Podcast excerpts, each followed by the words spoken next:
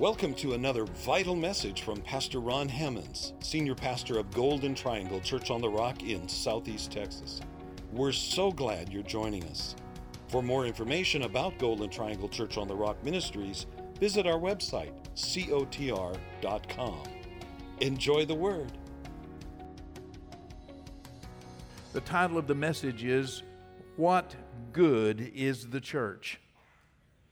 You know, I mean, why church? What good is it? If you haven't noticed, we live in a day and an age that people have almost stopped valuing the church. And, the, and, and what good is the church is a question that people have. Not just people in the world, but many people who call and claim and call upon Jesus Christ as the Lord and Savior of their life. Many people who are born again believers in Jesus Christ also question what is the value of the church in 2023. Some who love and respect Jesus have no love and no respect for the church. That's a reality. Some people who really have a commitment to world missions or a commitment to bringing others to Christ have no commitment to a local congregation. That's a reality today in 2023, and it has been a reality for every generation since the church began.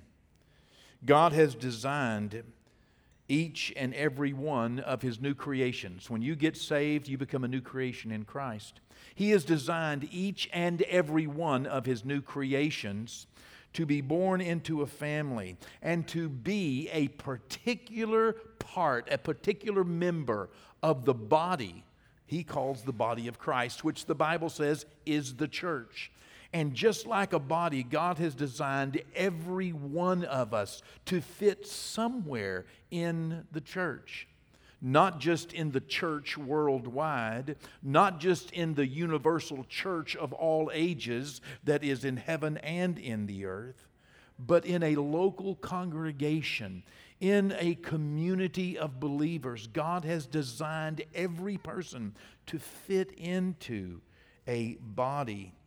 You know, um, it's, uh, it's, it's just the pattern that God has given us in the Old Testament, in the New Testament, and indeed as we look into the future, into heaven, the pattern that God has given us for life, the pattern that God has given us for family, His family, includes a local congregation to which we are committed and where we fit and to make that body function. It's just the plan of God throughout all eternity. God's plan is to gather his people together and to bring an assembly together. That's the plan of God. It is God's hope that we would all come together and worship and that, that, that you know, he could accomplish his goals through the church.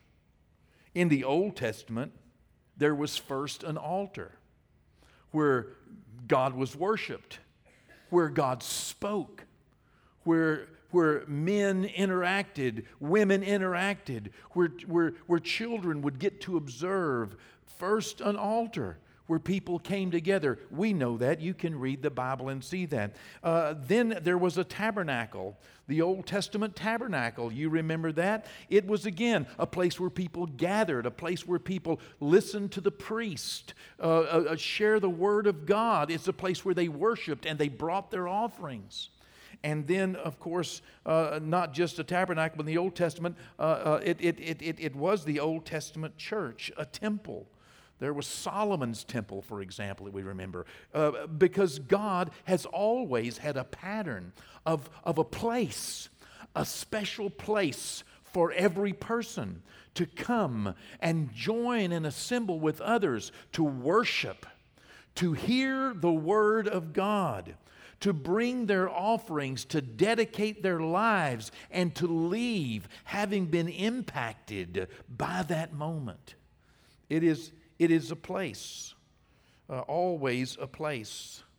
uh, um, attendance and participation in the Old Testament was not subject to people's opinions. Isn't that interesting? Go along with me here on a real journey because it, it's, it was not a matter of personal choice, it was a matter of God's choice. You come to the altar, you bring your gifts to the altar. You come to a, a, a, a, tabernacle in the wilderness, or you come to a temple. Deuteronomy 16 16, God said, Everyone is supposed to come on these particular days, they're supposed to come and bring these things and worship like this and listen to the word and have the word read and then go home and carry the message to their whole world. It has always been the plan of God. In the New Testament, the Gospels tell us that Jesus was accustomed. In fact, it says he had a habit of going to the temple, to the synagogue, in any place he was. He made sure that he went to the synagogue, to the house of worship, as was his habit every Sabbath day. That means on every, on every church day, Jesus, though he was the Son of God, had a habit, had a pattern, a model, an example that he gave to us that he found himself in church participating. He would read, he would listen, he would share. That was his habit. Luke 4:16, you can read that. And and one result of the promise of God of, of, of sending the Holy Spirit the primary result of God sending the Holy Spirit on Pentecost was the birth of a church. And realize that God sent the Holy Spirit to the earth during a church service where 120 people had been having a prayer meeting and a prayer revival in a room. They were gathered together, and that's where the Holy Spirit was sent. And when the Holy Spirit came, it birthed the church. And the church accepted the Great Commission that is incumbent upon every generation and every congregation. And they went from there out into their cities to Jerusalem, Judea, Samaria, and the uttermost parts of the world to fulfill the Great Commission of telling the whole world a good news that Jesus has come and teaching them to observe everything that they had been taught. And in fact, if we were to actually, you know, follow uh, the, the, the, the, uh, the mission trips, every mission trip designed, we read about in, in the New Testament, was, was designed that the fruit of that mission trip would leave a church behind, a local congregation of believers.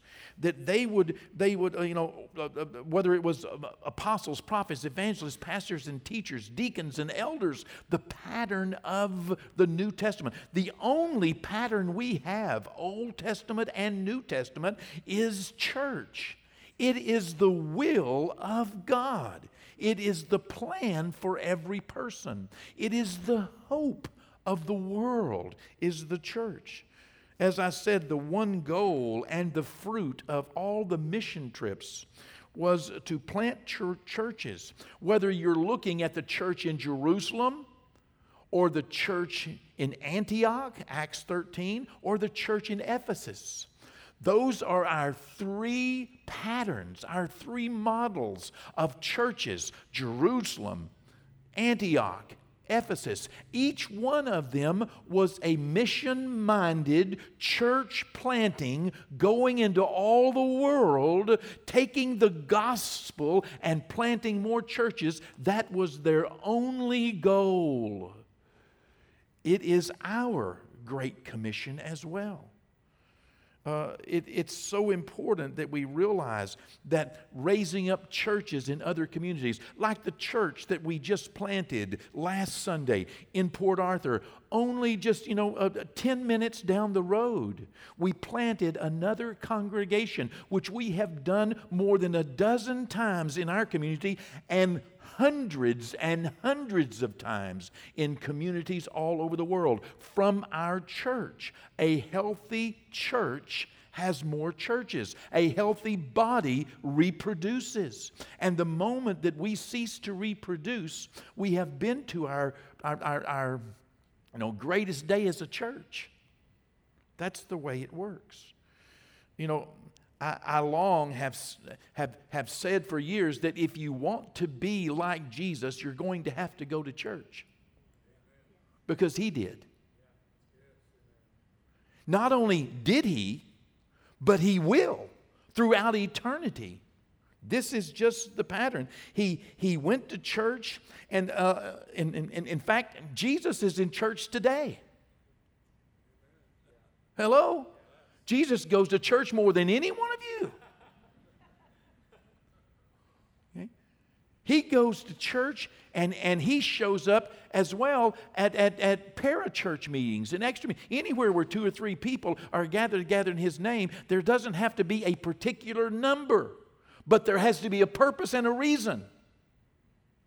There has to be uh, uh, um, uh, an expression of our life that this is why we have gathered together. We have gathered together not just because we're a family and we're having Sunday lunch. We have gathered together not just because we're friends and we're Christians and we're going out to a ball game, but rather we have joined together, we have gathered together for one purpose. We have gathered in the name of Jesus to worship Him, to hear His word. That's church. It's not just us three Christians going out to the local restaurant. Let's don't misinterpret the whole counsel of God's Word. No one verse can tell the whole story, and no one verse should cause us to violate what heaven and earth has recorded as an Old Testament principle, a New Testament principle, and an eternal principle of God wanting to see his family gathered together from all nations and tribes and kindreds and tongues, a mixed congregation of young people and old people, and, and, and sharing and hearing and bringing offerings and worshiping and, and reaching out. Church. Church if you want to be like Jesus, you're going to have to go to church. You know, even after looking for that little 12 year old Jesus, for three days, Mary and Joseph finally found him where? In church. And he was shocked that they would look anywhere else for him. Where do you find Jesus? Let me tell you, if you're looking for Jesus, you'll find him in church. Why look anywhere else? If you're looking for Jesus, if you're looking for eternal life, if you're looking for the peace that passes understanding, if you're looking for, for, for wisdom beyond the world, go to church. God speaks to people in church. Jesus was teaching even the leaders at 12 years old, but he was doing it in church. Interesting.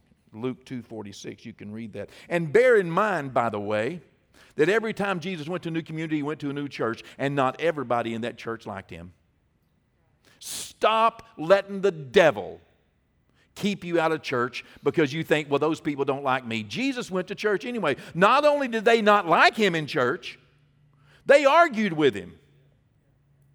In fact, he was removed from more than one church. What did he do? He just went, when, when he left Nazareth, they were going to kill him and throw him off the hill. That's what that picture's about. You know, he went down to Capernaum. He moved to, to Capernaum and started going to church the very next Sabbath, is what the Bible says. He was found back in the house of God. Don't, listen, uh, some people are downright mean. You know what Jesus found? He found more than one person possessed with the devil in the church. True. If you're possessed with the devil, come to church. Hello? That's the best place for you. We'll get that out of you. Preachers and church board didn't like him. They lied on him. They treated him like dirt. And, you know, he was thrown out of more than one congregation. And ultimately, they killed him. he kept going. Wow. You know the only glimpses that we have of heaven? The only privilege that God has given us of peering into heaven is a glimpse uh, of, of, of, the millennial, you know, the reign of Christ, perhaps heaven, the millennial reign of Christ, and then the new heaven the new earth. Those are glimpses of us having a gathered together assembly. One is we shall receive crowns, but another one is us casting our crowns at his feet in a church service because all of a sudden there's worship holy, holy, holy, and angels are in attendance as they are here today. Angels and, and, and, and saints gathered together. That's the glimpse we have of eternity. If you don't like to go to church, don't go to heaven.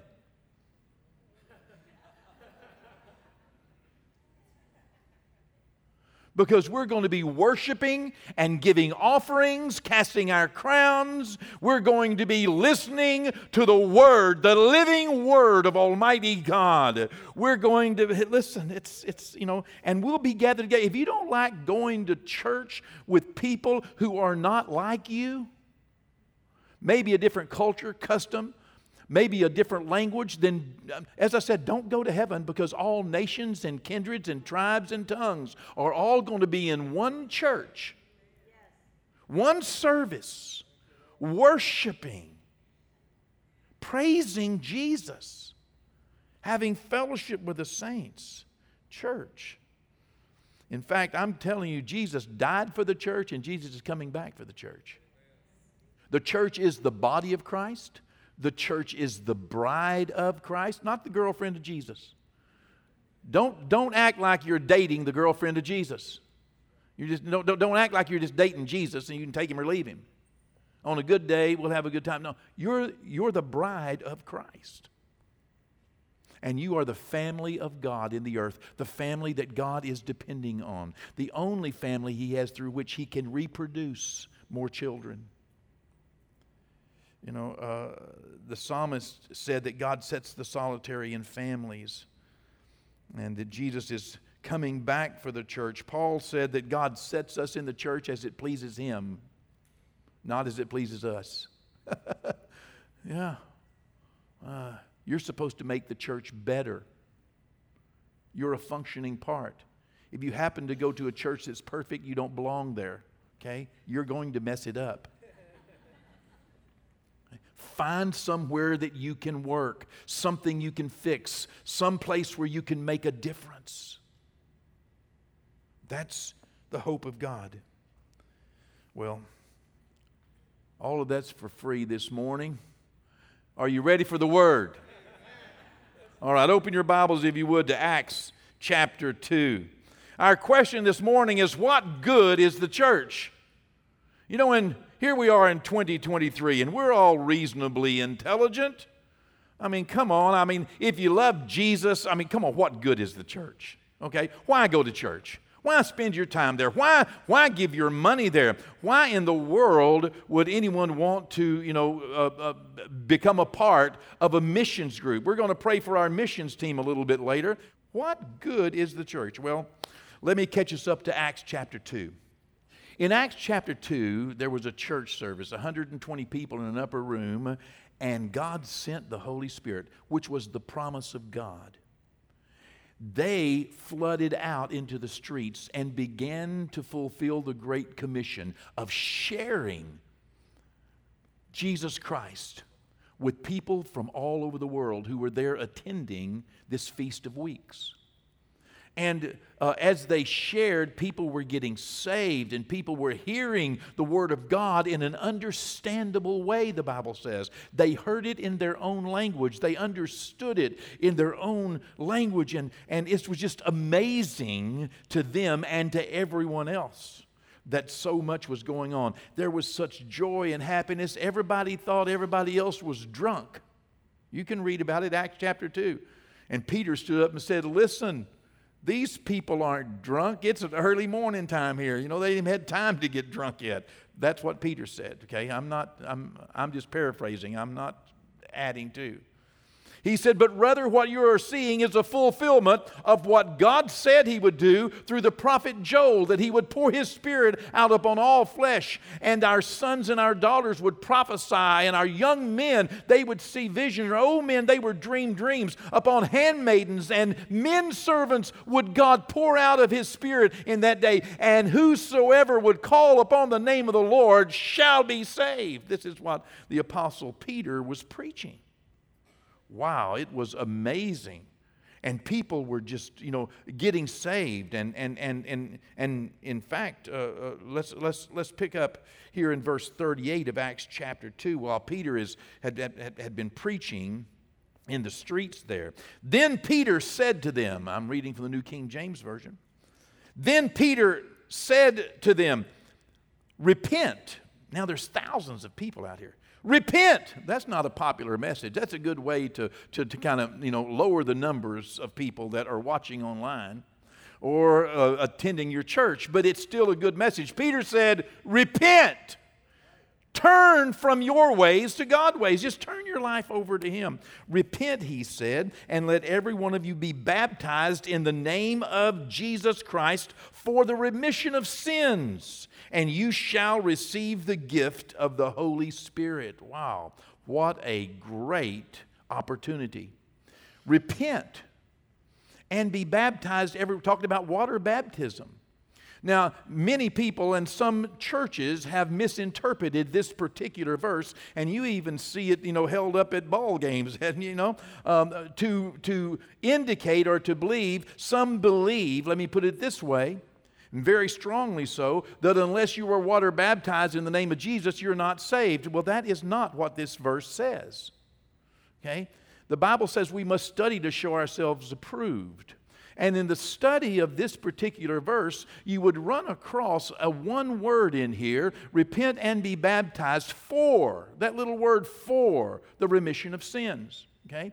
It is a hinge point upon which the doctrine of Jesus Christ uh, uh, stands as far as water baptism.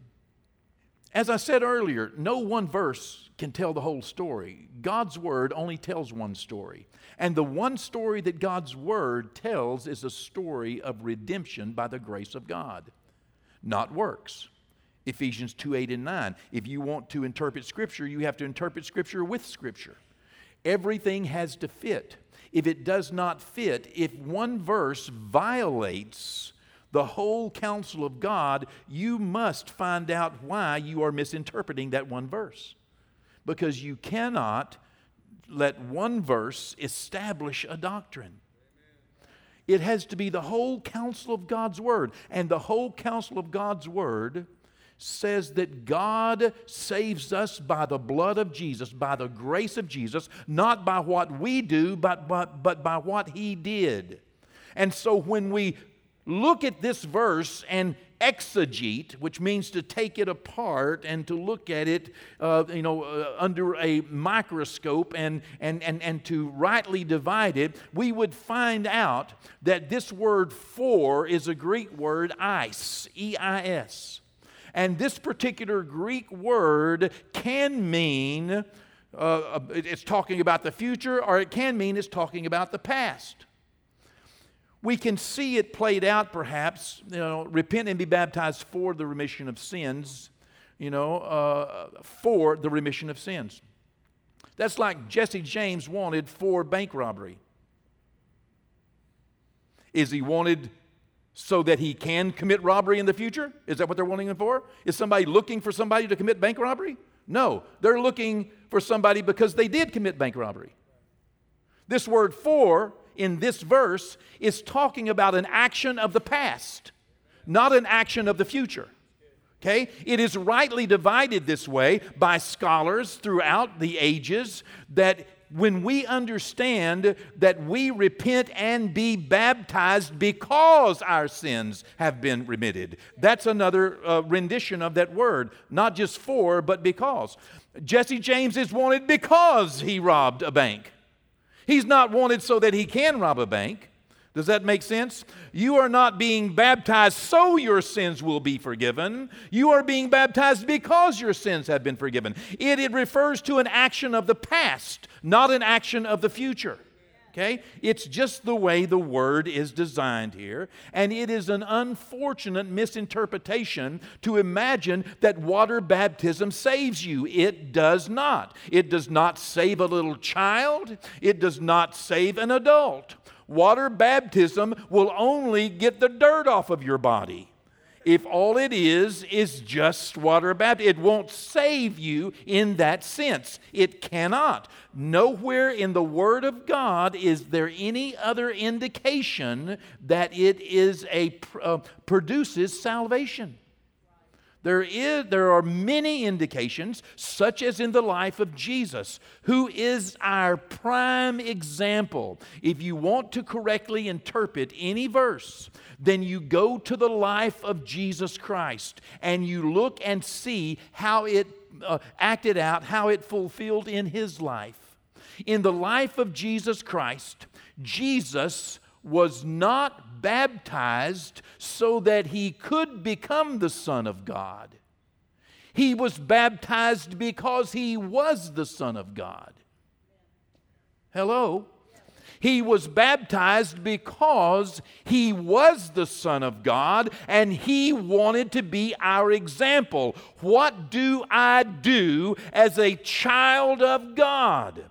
What do I do when I am a child of God? I identify with God through water baptism. And he said to John the Baptist, Allow this to be so that it might fulfill the scriptures. And when he was water baptized, heaven opened up and said, This is my son. It didn't mean that he just became my son. This is my son. It's a baptism of identification whereby we want publicly the whole world to know that we have repented and we are being water baptized because our sins have been forgiven. And we are calling upon the Lord to fill us with His Holy Spirit. That's what happened when the Holy Spirit came down in a dove form upon Jesus and did not depart. John told us about it. Okay? I don't want to get too deep in doctrine here, but I want you to know that if you have been saved, you should be water baptized and filled with the Holy Spirit. Uh, but if you aren't, if you get saved and you did not get water baptized, you had a car wreck on the way to, to, to, to the water baptism, you're not going to hell. Your sins are forgiven through the blood of Jesus Christ. Ephesians 2 8 9. We are saved by grace through faith, and that not of ourselves. It is a gift of God, not of works, lest any man should boast. Well, that's what Peter just told him. You can repent, repent and be water baptized because Jesus Christ has forgiven your sins, and you can receive that same Holy Spirit that we have received. Verse 39 For the promise is to you and to your children and to all who are afar off, even as many as the Lord our God shall call. Well, God is still calling. The promise is still to you. You can still receive the Holy Spirit. Now, uh, we're talking about what good is the church, okay? What good is the church? What, what good is it? Well, Peter is about to get to this and uh, well, the Holy Spirit's about to get to it in the book of Acts here. So Peter's preaching in verse 40, and with many other words, Peter testified and exhorted them, saying, Be saved from this perverse generation. He was just encouraging people, Get saved, get saved. The world is crooked, the world is perverse, the world is wicked, the world is evil. Get saved, repent, and, and make a public acknowledgement of your repentance and that your sins have been forgiven be saved with many other words. Verse 41. Then those who gladly received his word were baptized. They received the word. Then they were baptized. And that day, about 3,000 souls were added to them. Added to who? Added to that 120 who had been in church and had taken the church outside of the walls and it kept going and growing. Okay? I mean, that, that's a pretty good deal. And make no mistake, the initial and lasting results of the Pentecostal church was that the churches all over the world kept going and growing and going and growing and going and growing. Verse 42. And they continued. Now there's 3,120 at least. I bet they had to find another room. Yeah. And they continued steadfastly in the apostles' doctrine and fellowship, breaking of bread and prayers. Now, uh, why, why church? What good is the church? Well, let me tell you, here is the first indication of what the church is really supposed to do. Okay? Here are four, the first four things, I'll just say because there are many others, the first four things the church is good for. Number one is doctrine. They continue steadfastly the apostles' doctrine. Do you know, uh, well, doctrine means teaching. It means the teachings of Christ, the Word of God, the gospel of Jesus Christ. The church protects the world from the error that would encroach upon the doctrines of Jesus Christ. We preserve the Word of God. That's the church's responsibility. It's the church's privilege, but it's the church's responsibility to make sure that future generations continue to have the same doctrine that the first church had on the day of Pentecost. We hold on to the doctrines. It's not a, a changeable word, a changeable God, but Jesus Christ is the same today as he was yesterday and will be forever. And it's the church that makes sure that the doctrine stays straight, that we don't start preaching and, and the world doesn't start hearing some, some crazy lunatic gospel, some humanistic approach to salvation which cannot save. Because the church is not ashamed of the gospel of Jesus Christ. Because it is the power of God unto salvation to everyone who will believe it, no matter who they are and where they're from. We preserve the doctrine. Number two, fellowship. The church provides fellowship. Number, uh, uh, number one, it was the doctrine. The church preserves the doctrine, and the church provides fellowship. This Greek word fellowship, koinonia, is a spiritual relationship that you cannot get down at the silver bullet. You cannot even get it in your home. It is a spiritual relationship. If we were to take this word and this concept apart, we would find that it is an intimate spiritual relationship that reproduces God things, not good things. Not warm, fuzzy feelings, and not, oh, they like me, but God things. It's a fellowship that is on a different level. The church provides a type of fellowship that can be found nowhere else in the world. It's designed by God. And without this fellowship, you can be good and you can do good things, but God has designed for His family to join together in a spiritual relationship with Him in the midst as they worship Him, as they bring Him their offerings, as they hear the Word of God in this special koinonia, in this special spiritual relationship that the church is designed to provide. Boy, this is some good stuff. You won't just hear this on any street corner. Number three, the breaking of bread, which is not specifically 100% relegated to communion, but it is inclusive of the communion that we as a church are called to observe when we come together. Do you know that the first church had special meetings just to have communion?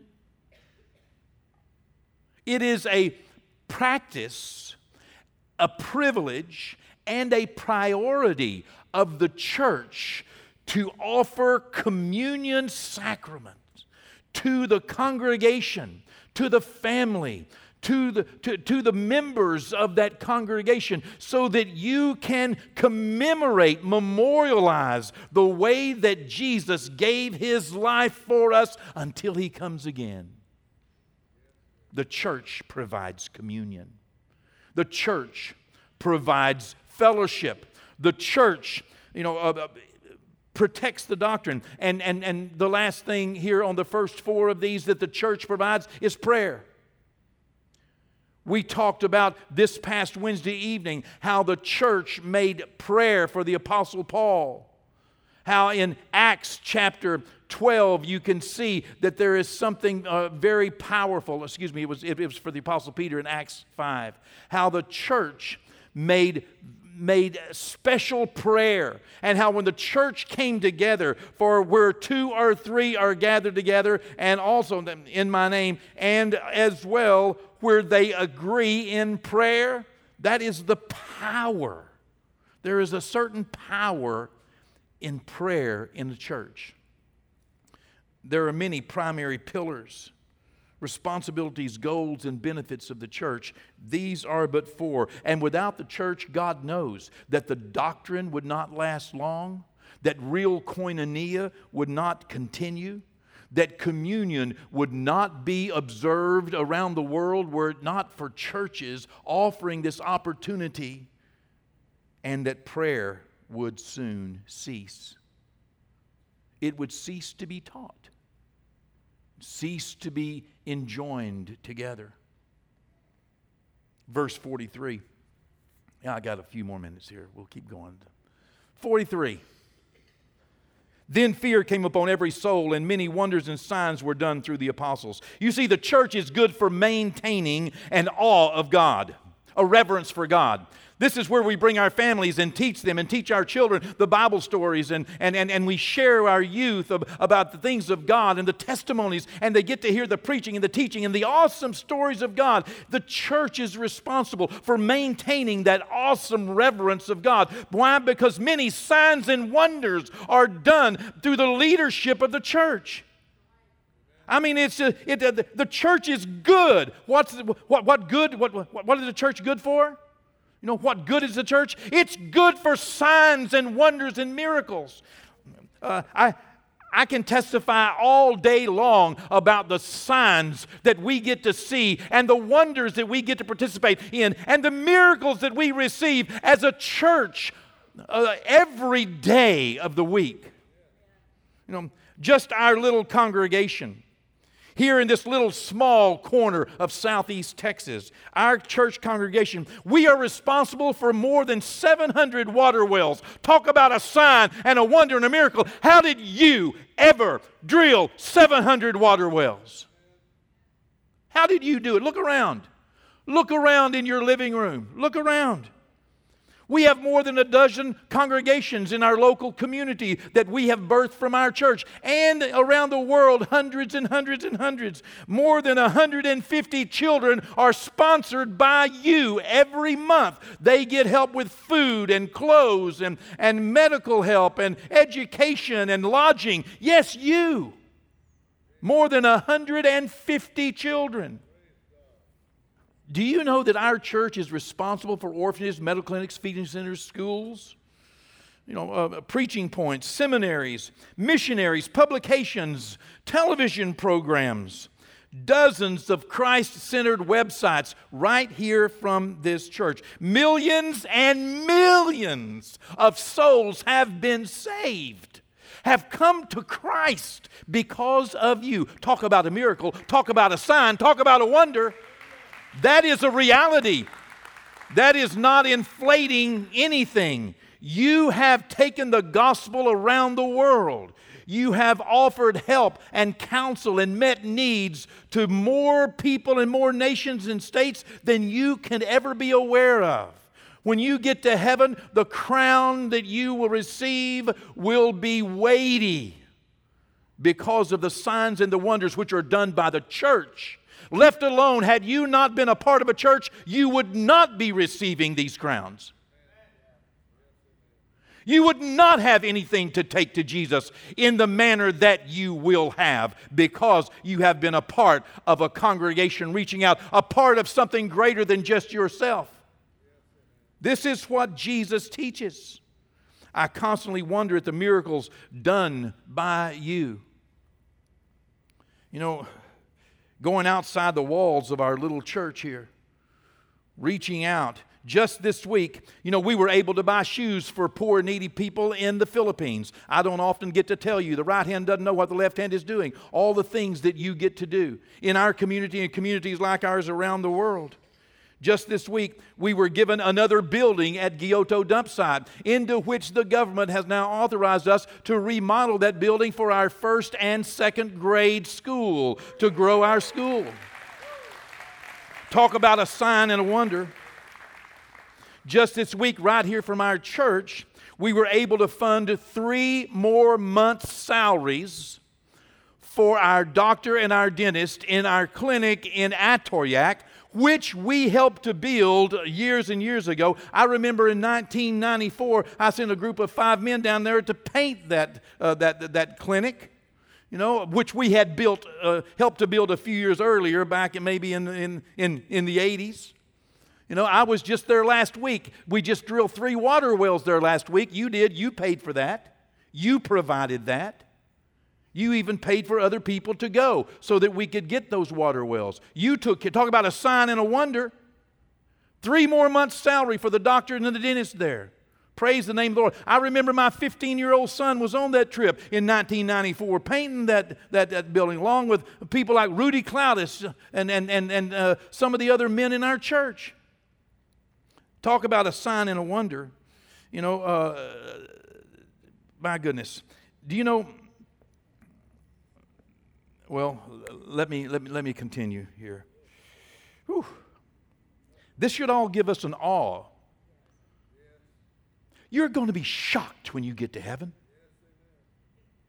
You're going to be flabbergasted because I can't tell you all the things you know, just last week, three cars were given away by families in our church, two families in our church. Do you know just, just do you, do you know what we just did? If you don't see our old 15 passenger van out here, you know what? The Lord spoke to me. I'm going to say He spoke to me and, and, and uh, uh, uh, moved upon my heart to give our old van, which we have used for a number of years, and it was still great and serviceable, to, uh, to a lady in Texarkana who uh, uh, uh, works with children from CPS, and, and, and I didn't expect anything at all, but she sent this nicest email back thanking, and look, look at these uh, 15 children that she has, that she's taking care of, and she's not getting, you know, not getting paid for it, by the way, okay? It's not one of those, you know, let me do it for money kind of things. You ought to read the story or testimony. You know, uh, and, and, and, and I, I didn't know it. I didn't know it until she sent me an email yesterday. I didn't see this picture. I didn't know this. It was the hand of the Lord. Talk about signs and wonders. You, don't you wonder how that happened? Yeah, I do too. Come to find out, I didn't know this. She was a missionary in Haiti for a year and a half. She found these children. You know, their mothers in in prison. Well, five or six of them, their mothers in prison. And uh, went to the prison and got the mother to sign her the opportunity because they were living in a hotel with some unsightly other people in a situation that we don't want to discuss. Things like this all over the world. All over the world, every day you are reaching. Talk about signs and wonders being done in the name of Jesus through the church. Verse 44. Now all who believed were together and had all things in common and sold their possessions and goods and divided them among anyone that had need. That's what we do with bringing our tithes and offerings every week to the house of God, meeting needs, benevolent needs, needs all over the place from our food bank to our outreaches to our benevolent needs, uh, you know, uh, just, just on and on and on and on. What is the church good for? It's good for meeting needs. needs that people that you would never run across. Well, what good is the church? They continued daily in one accord in the temple, breaking bread from house to house. They ate their food with, uh, with, with uh, gladness and simplicity of heart, praising God and having favor with all people. And let me tell you what the church is really good for it's the and. No matter what else we do, and the Lord added to the church daily those who were being saved. The church is good for saving people all over the world. All over the world, every day. In our community, all of Southeast Texas, and all over the world, people are being saved every day because of the church that would not be saved and that I am told, as we're holding the forces of hell back, that when the church is removed from the earth, as I understand it, all hell will break loose. We hold the hounds of hell at bay. The church of the living God, not any one individual, not any one family, not any Bible study group, but the church of the living God expressed in many local congregations. Are you saved? And are you committed to a local congregation? If not, why not?